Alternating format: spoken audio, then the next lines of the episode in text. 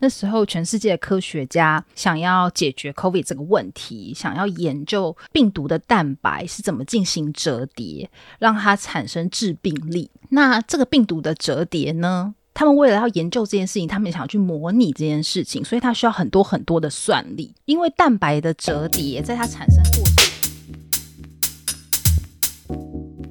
大家好，欢迎来到 UNI， 我是 Eunice。今天这一集 EP3 大数据体来说，是邀请到数据工程师 Eunice。嗨，大家好，我是 Eunice。刚刚看手机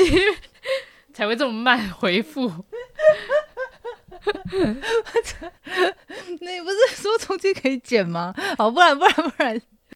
好，大家好，我是 Eunice。Eunice 自己本身是数据工程师之外呢，他背景也非常的丰富。那认识他的时候也觉得非常的惊讶，一定要请到这个神人来到我们这个节目之中来聊聊。你要不要介绍一下你的背景呢？好，我每次跟大家提到我的背景都会非常不好意思，因为它真的非常的混乱啊。我大学的时候念的是医学检验相关的，那误打误撞，这时候没想太多，就是分数到哪里就去了哪里这样子。那后来在医学领域上觉得没有那么符合自己的兴趣，所以后来接触到跟医学统计之后，我觉得还蛮喜欢统计的，所以我在研究所的时候就去了统计所念书。那统计所的时候因缘际会，因为的指导老师他的背景是生物跟人口研究，那时候人口研究对我来讲蛮有吸引力的。那时候老师在做的时候是生命表，就是比如说保险公司在计算保费的时候，他要知道死亡率怎么变化，那个生命表其实就是当时的教授在 maintain 的。那跟了教授做了这个研究之后，后来就到美国去进一步进修人口学。人口学里面它其实强调的是它有很多跟政治经济有关还有社会有关的资料，那他想要做量化分析来解决一些社会或经济的问题，那大部分都会跟人口有关。那譬如说人口老化，譬如说美国最重要的议题叫做迁移，因为有很多来自南美跟欧洲的移民还有亚洲的移民。那还有一些是跟生育率死亡率的研究，因为生育率跟死亡率在过去的20年发生了一些很大剧烈的变化，就是死亡率快速的下降，然后生育率也下降。那在这样的情况之下，人口学想要做的就是怎么样帮助各个国家来面对这样的冲击。那时候学的就是刚好有机会啦， machine learning 在那个时候因为可能是电脑算力的关系，然后 GPU 它被发现可以用在 deep learning 诸如此类的，就是一个在人工智慧上的算是一个 big jump 吧。然后我接触到这个领域，我觉得很有趣很 fascinating， 所以就决定从当时的人口换到跟数据有关的，其实都是做数据分析，只是可能运用的产业有点不一样。像过去我们人口系毕业的人大部分会进到 NGO 里面，然后都是一些政府机构，帮助这些政府机构做一些人口的分析。那我现在只是把产业运动要比较智慧能源跟科技有关的，但是它的本质还是不变的，就是利用资料分析的理论技术，然后来帮助这个世界解决我们现在正在面临的一些问题。那从医疗再到生物和人口的分析，再到现在比较实际应用的分析，他们之间的差异就只是内容的分析不同吗？还是他面临的挑战其实也会不太一样？我会说他面临的挑战很不一样。对我来讲，在人口我所学的东西，然后跟当时所做的应用，然后跟我现在在业界里面，然后我所要解决的问题，当然我们都是在解决现在世界在发生的问题，然后想办法用我所有我过去学的这些理论的方法学的技术去 handle 这些问题。但在人口学我觉得比较不一样，是因为我那时候研究的是死亡率，然后死亡率是一个很缓慢的进程，那它不仅仅是量化分析，它其实在质性上面它也非常强调，就是过去从工业革命之后所有一系列发生的包含医学上面的进步、卫生条件的改善，然后因为生活条件的改善而造成人从一出生开始他所暴露的环境影响他基因的表现，这所有都影响了最后死亡率的表现。举个例子来讲好了，明明就是都在2022，可是你可以看到非洲的整体死亡率跟跟美国的可能是非常非常不一样的，然后再比较瑞典跟日本这两个比较长寿的国家，它也非常非常的不一样。我们因为人生的生活的过程的条件而不一样，所以其实我们最终死亡的疾病的原因也不一样，那这就会造成说它会有很多可以讨论的地方，有时候 case by case， 但我们还是很希望是在 case by case 之中我们可以找到一个长期的去分析死亡率的方法。所以在我看来，可能我还没有找到一个 machine learning 用在人口上非常好的，应该说在死亡率分析上怎么用 machine learning 我可能还没有一个想法。那我们大多数做的时候是数学的建模，利用数学的建模去模拟死亡率在过去发生了什么事情，那它会比较多都是就是有一个很明确的数学的参数，数学的样子，就是你每次看到那些数学的公式，你的数学课本翻开来那些理论公式，它长得比较像那样子。那在进到产业之后，产业的问题它是随时间很快很快在变化的，因为比如说又在智慧能源，就是比较在科技类的产业，这个产业它的迭代它代谢的速度很快，然后产品的周期也许很短，这样的状况之下，其实你每次面临的问题就算是同一个问题，你的手边的资料也许都会长得很不一样。所以这个时候在 machine learning 的做法进来的时候，就是我可以因为算力跟机体的关系，我可以在短时间的收到很多很多的资讯，然后我可以在很短时间内根据这些资讯我解决当下我所面临的商业问题。所以我随着这公司的成长，不同年不同月我的问题都一直需要去 refresh 我给他的解答，所以它是很不一样的两个领域。感觉在死亡率的分析上面，它的条件跟它要讨论的因素面向都非常广。如果是在商业上面的应用，它的迭代速度很快，所以它的丰富度又会多，然后你要赶快找出新的方法去做分析。对我来讲，过去在研究死亡率，这很像日本的职人精神啦，你终其一生就做这件事情，把这件事情做到 perfect， 然后没有人可以取代，一生悬命对，有点像是这样那你就是在一个领域非常非常的专精，走到你不能走为止。但是在产业应用里，其实我觉得对很多人来讲，产业应用也会比较 fascinating，因为你会比较有成就感，因为你随时随地随时间的变化，你都可以提出新的 solution 去因应时代的变化，那你就会觉得哦，你好像都一直在做一些可以解决现在我们所面临的问题，你才可以在你的工作成就之间你会达到一个平衡。那其实 Eunice 的背景听起来很丰富，也不是所有人都可以说转就转啦，也要需要有一点能力才能说自己想要从一个领域跨越到另外一个领域。今天特别邀请 Eunice 是来讲关于大数据，那为什么会对于大数据这个主题想要更加探讨，是因为近年来大数据都是一个很流行词汇，在宣传上面都会这么说啊，使用大数据快速掌握潮流脉动啊，或者是导入大数据协助企业让你站在巨人肩膀上，或者是甚至会跟人工智慧啊 machine learning 的这种词绑在一起。或许有一些企业会使用专有名词来简化解释或者是做宣传，可是在没有相关背景的人看来，其实真的是一头雾水啦。所以今天很荣幸邀请到 Eunice 来翻译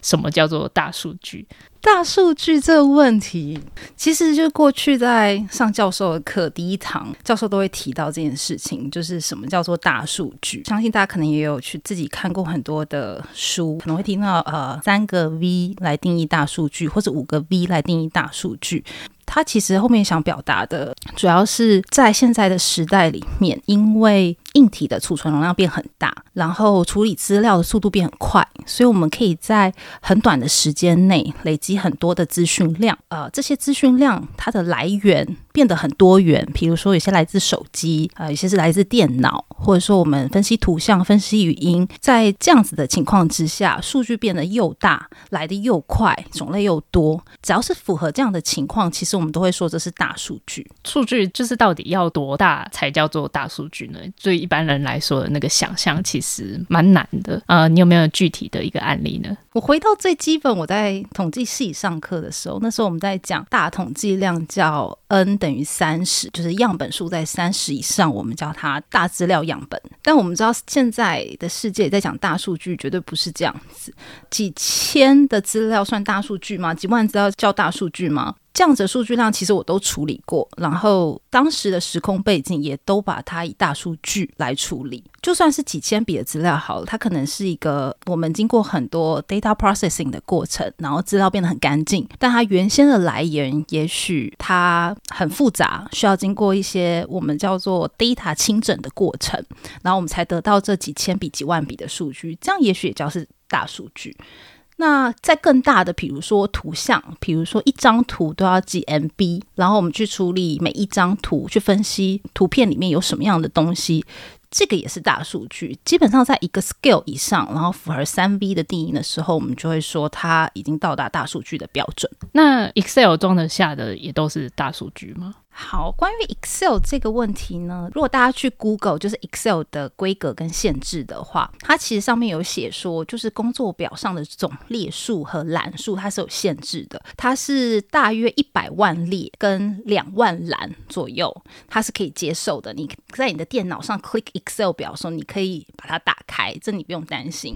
现在 Excel 打得开的表叫做大数据吗？我说其实它也足够大了，可是现在很多的状况是其实你的 Excel 是没有办法打开的。我觉得它是一个相对应的层级，不是说一定要 Excel 表打不开它才叫做大数据，它还是要看说最原始的资料来源它是什么样的格式，多快可以收集到这些资料到一定的资料量。那你刚刚提到那个 3V 是哪 3V 呢？3V 代表的第一个是 volume 叫数量，第二个是速度是 velocity， 第三个是种类是 variety， 然后如同刚才有提到的volume 指的就是这个资料档案的大小，速度就是你接收这些资料的速度，比如说你用你的手机在收音的时候，那单位时间内你可以收到多少的音讯。那 variety 就只是这些数据资料来源的格式。好，种类在这边我跟大家解释一下，我就以我曾经处理过的智慧车库的案例来给大家做例子。那当时想要做智慧车库，是我们希望未来在自驾车的时代，当车子到了车库门口的时候，车主他可以在入口处他就下车离开，然后车子就会自动的驶进停车场，然后停到相对应的位置。那在这个过程中我们可能一开始我们要有车主的资料，我们要知道车主去哪里，我们会叫它结构性资料，它就是一栏一栏的列是每一个车主的资料，然后对应很多的栏位，车主的姓名，车主要去哪里，他在哪一个时间他进到了停车场，类似这样子的资讯，那我们把它叫结构性资料。那在这个 case 里面，非结构性资料也就是当车子自主的进到车库之后，他会前往他指定要停的停车格，那在这过程中所有的影像都会被录制下来，那我们就可以借由影像辨识知道这台车现在的位置在哪里，然后也藉由影像辨识知道车子是什么型号，什么颜色，跟它的车牌。那这样的资料来源就是属于它最早的原始资料，就是图片资料跟影像。结构性资料会说假设我们可以把它清整成像 Excel 这样子，你打开的时候它有一行一行的资料，然后每个资料有对应的栏位 ABCDEFG 这样我们叫结构性资料。如果你的资料可以清整成这样子的格式，我们就会说它是结构性资料。那举例来说，比如说你在金融保险，大部分的资料都是属于结构性资料。若有人提起非结构性资料的时候，其实大部分讲的都是音讯跟影片。非结构性资料是不是要经过一些处理，电脑才读得懂呢？它大概要怎么样去做处理？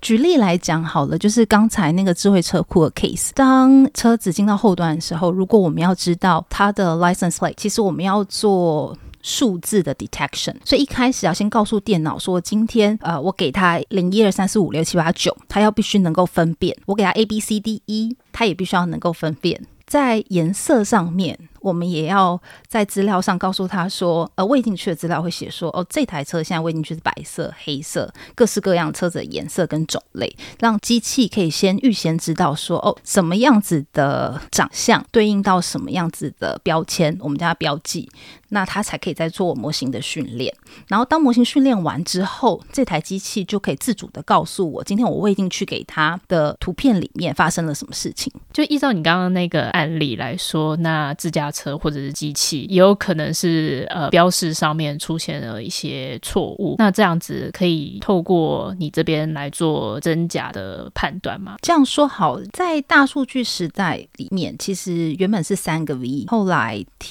演变到今天可能大家也常听到5个 V。 那5个 V 里面呢，另外2个 V 主要是资料的价值跟资料的真伪。那他想要强调这件事情是，在大数据时代，如果你大部分的资料都是错的话，其实你的 data 还是没有办法回答你想要回答的问题。譬如说好，在刚才的例子里面，假设我每一台白色的车子都不小心标记成黑色的话，我的模型也只会告诉我说，今天进来了一台白色的 Tesla， 但它是黑色的。但在这种情况之下，其实代表说你的模型就错了，因为你的 data 的 source 它的 quality 不好。我们只能说这种事情会发生，那我们希望它发生的频率小的话，在资料的标记前处理的时候就要非常的谨慎。那或者是说我们可以建立多个 model， 多个 model 彼此为彼此的结果做检验，这也是一个方法。资料的珍贵度，在收集资料的时候会不会就不小心已经收到一些小垃圾？在这是很有趣的问题是，现在很多人决定往大数据发展，其实很大的一个原因也是因为在大数据的时代里面，你在做资料分析的时候，其实分析的容错率比较好，因为资料里面可能会有1-2笔或几百笔几千笔它是错误的，可是当你资料的量级到达一个数量以上的时候，这些错误它会被稀释掉，被忽略掉。好，那怎么样判断资料的价值？第5个 V 叫 value。 那资料价值会被强调的原因是因为现在资料收集的速度很快，可是很多资料它都是没有太多意义的在分析上面。譬如说电脑的 log， 今天你打开你的笔电，你在操作的时候，其实电脑会记录你每个操作的 log， 可是对我们来讲，资料在分析的时候，其实一整天可能只有那么几分钟的数据对资料分析师来讲是有帮助的，能够回答他想要的商业问题。这代表说其实大部分的 log 都是不被需要的，所以大部分的资料都不具有价值。那在这样的情况之下，不具价值的资料应该被 filter 掉，被过滤掉。那在这个过程中，其实它前期资料前处理，它会需要一些人为的判断，什么叫有价值的资料，什么叫没有价值的资料。而这是在人为判断的时候，它就可以把一些错误的资料从你的 data 里面 filter 掉。那这样子就可以尽量避免未进模型的资料，它因为出错的程度很高，以至于模型 train 出来的时候，它变成 garbage in garbage out 的情况。所以资料的珍贵度其实是回看到商业问题到底是什么？是，我会这么说。所以假设现在这个问题改变了，那些所谓的垃圾的资料也有可能是一个珍贵的资料吗？是的，是的。那会不会在未来的时候有误删的可能呢？我这么说好了，其实对于一个 machine learning 的 engineer 来讲，最好的资料都还是第一手的资料，不要经过太多的清整，因为当商业问题不一样的时候，在 data 的前处理上它的 process 就会很不一样。所以我觉得定义资料是否有价值，其实很大的一块是要取决于你今天想问的问题是什么，然后你要根据你问的问题去请教懂这个问题的专业人士，然后帮你一起厘清说什么资料对你来讲是重要的，什么是不重要的。听起来数据工程师其实也是要跟很多人一起合作跟讨论了，才能确立下来自己的工作所要整理的内容是什么。那最近几年大数据才开始又流行了起来，那到底是什么才让大数据变得这么的蓬勃发展呢？好，关于燕你刚才这个问题，我会说促成今天大数据蓬勃发展最主要2个原因，是因为电脑的算力的提升跟记忆体变大的关系。那我这边有一些例子，我们现在不知道燕你有没有听过 Exascale Computing？Exascale Computing 这是近年来比较火红的一个议题哦。当我们在讲巨量资料运算，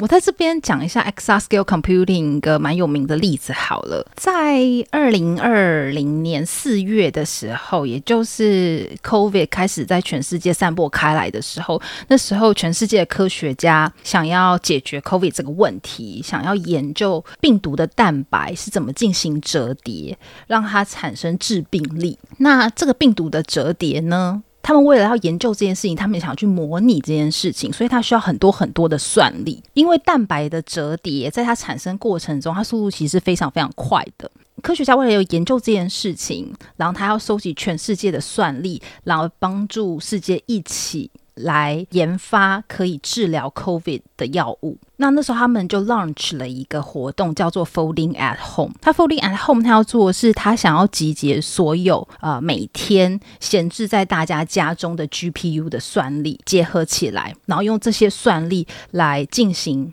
蛋白质折叠的模拟，帮助我们可以更快的找到能治疗 COVID 的药物。这件事情是在当时是非常重要的一个里程碑，在电脑的算力上。为什么呢？因为那个是全世界第一次有一个 system它可以进行就是100亿亿分之1秒的计算。那在过去它是没有，过去我们从来没有一个 system 可以做到这件事情。那就在这个 Folding at Home launch 之后，它就在2000年的4月这件事情就发生了。那当然在2022的今天，其实在全世界最厉害的超级电脑现在在日本，这一台电脑它已经可以做到就是100亿亿次的计算了。所以对我们来讲，在2020后我们进入了 XR era， 就是 XR 的纪元。对，这是一个很大算力上的突破。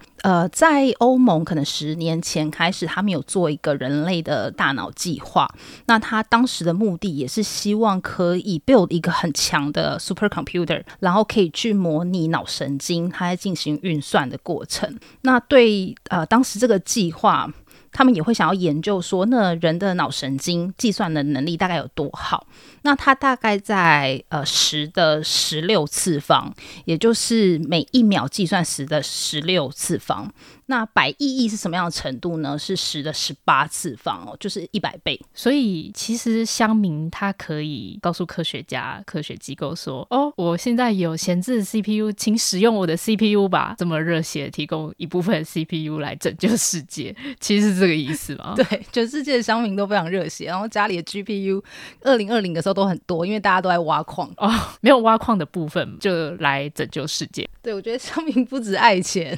还非常有正义感。刚刚是讲算力嘛，那现在是关于记忆体的部分。好，记忆体这边有一个我觉得很棒的 case 跟大家分享。不知道大家有没有听过云象科技？它是台湾的一间新创公司。那它做的事情非常的有意义哦，它是在分析病理的切片，在病理切片找到相对应肿瘤的位置，等于是想要帮助医生一起来判断肿瘤的大小跟肿瘤的类别哦。我会说它是台湾之光的原因，是因为它跟一些产业合作，然后也跟国网合作。它在 Nature 上发表了一篇 paper， 那这篇 paper 上有提到说，他们针对了9662张的肺肿瘤病理切片进行分析，去找肺癌。那我就在这边先以麻瓜的身份来描述一下云象科技想要解决的问题。那 Eunice 听听看，如果需要更正或者是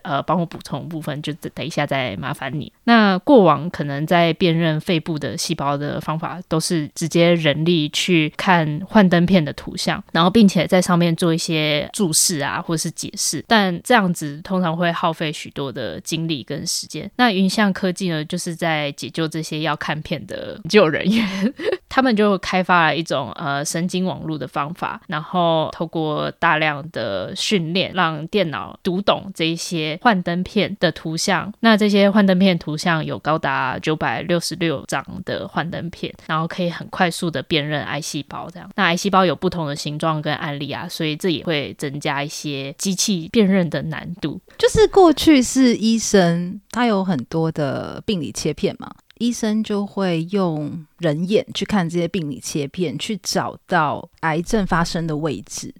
这代表说，第一个你得要是医生来做这件事情，由医生进行非常专业的医学判断，然后再来是它都是由人工来做的，然后第三件事情是不同的医生对于肿瘤的大小他们可能判断不太一样，所以你会有一个 gap 在不同专业人士之间，大家会有不同的认定。那云象科技它想要利用 AI 的方式来帮助医生去判读这些病理切片，它的优点就在于它作为一个辅助系统，它可以很快的 aggregate 很多很多医生的意见，然后给出一个比较接近于平均值的判断，告诉你说这个肿瘤大小可能是多少，发生在哪一些位置。对，它其实是综合了很多专业人士他的 domain knowledge 之后，他再告诉你一个结果，然后作为参考。其实也提升了医生在判断癌细胞的帮助。 对，第一个就是作为辅助它是非常重要的，它可以帮助医生去 double confirm 他的想法，然后再来是它可以很快的扫过很多的病理切片，因为现在是不是人在做这件事情，是机器在做这件事情。对，它可以大幅的缩减这些阅片的时间。但云象科技它发表在 Nature 这篇，我想要以云象科技的它做的这个技术去强调记忆体的重要性，也是因为现在computer 记忆体可以变得很大，所以它可以在单位时间里面 load 进非常非常多的资料，然后让电脑可以再进行分析跟判断。那燕，你觉得9662张肺肿瘤病理切片，你觉得它的量大吗？我想依照你一开始去定义大数据的这个量来说，这很小，我猜啦。我这样说明一下好，这每一张的病理切片它的 size 是 1.3GB， 1.3GB 它的大小大概多大呢？大概就是你今天打开你的 Netflix app， 然后你想要离线 download 影片，然后你就 download 一部2小时的电影，然后那部电影呢大概就在 1.3GB， 假设你是选标准的解析度的话。但假设你想要提高一点它的解析度呢，它大概可以到个6到8之间 GB。啊，我们就以最标准化来讲好了，就是 1.3GB 一部片2个小时来讲好了。所以这9662张的肺肿瘤病理切片，它相当于快10000部电影的大小，2个小时。然后为了应该就是很大的意思。是，那就想说当你的电脑你要先打开一个 1.3GB 的电影的时候，它可能在一开始都会稍微的 spin 一下。所以 1.3 是一个很 amazing 的数字哦，就是跟大家分享，就是这篇 paper 真的非常了不起哦。因为第一件事情是，过去在处理医学影像资料的做法是，我们会把一张很大的病理切片哦，它可能 1.3GB， 它会把它切成一小片一小片，然后每一片都进去模型里跑去做癌症的 detection， 然后最后再把这个结果就是全部的 concave 起来，就是变成一整张。云象科技就发现说，它其实就是跟台湾国网中心合作，然后使用我们的台湾山2号的 supercomputer。 那台湾山2号在2018年年底出来的时候，它在全世界的排名，它是排名在第20几名哦，就是那时候全世界所有的 supercomputer 做排行的时候，台湾322是排名在20几名哦。今年台湾的名次大概跌到50几左右，这么快就跌了。对，这个世界是豺狼虎豹的世界。所以云象科技跟国网中心合作原因，就是因为国网中心所提供的 supercomputer， 它有这样子的算力跟记忆体，它的记忆体有办法同时间就是 load 这么多的资料， load 这么大的肺肿瘤病理切片，然后进到电脑里面，然后做 deep learning model 的 training。 对，这是一件很 amazing 的事情。那他发现说，假设一整张病理切片都不做任何切割就做进行分析的话，它的分析的结果比切割还要好，所以它可以有效的提高在病理切片上面对肿瘤的 detection 的准确度。不仅仅是去验证了其实整张图像不牺牲就整张图像在可以分析的情况之下，它的模型的效果会比较好之外，它也展示了等于是我们国家的硬实力哦。台山2号，就是这个名字听起来还蛮可爱的，也不知道说原来台湾有 supercomputer 这样子的一个机构，它算是一个政府机构吗？对，大家可以到网络上查查看。刚刚讲的案例其实都比较像是科学家或者是医生医疗在做关于大数据的应用的案例嘛，那有没有比较生活化一点的呢？我这边举一个例子，就是可能玩 machine learning 的人，我们都会到网络上就是打比赛，然后这些比赛呢可能会是有一些企业他会提供一些奖金，然后说假设你今天帮他做一些 machine learning 的分析啊，然后他就会 offer 你，就前几名就会 offer 你奖金。那最近有一个刚结束的案子是某银行，他想要分析他的所有的信用卡消费的客户，他下一个月的消费行为，他想要知道说下一个月他会买什么样类别的产品，然后购买的金额按照就是最大到小，然后排前3名这样子。那他当时就提供了手上很多的资料，然后这些资料是他没有个人的资讯，他只知道说今天每一笔资料的长相就是累积起来在某一个月某一个品项，然后他消费了多少金额，用了哪一张信用卡，然后这张信用卡是国内还是国外的信用卡，类似这样子的资讯，然后去分析说好今天所有的客人他下一个月会发生什么事情。所以他这样就可以帮助他，比如说他想要推出一些信用卡活动，那针对不同的消费族群拿不同卡别的人，他应该要推什么样的活动，然后可以来刺激他们使用这张信用卡再进行下个月的购买。他资料在进行分析的时候，他会把所有的客人就是破在一起，其实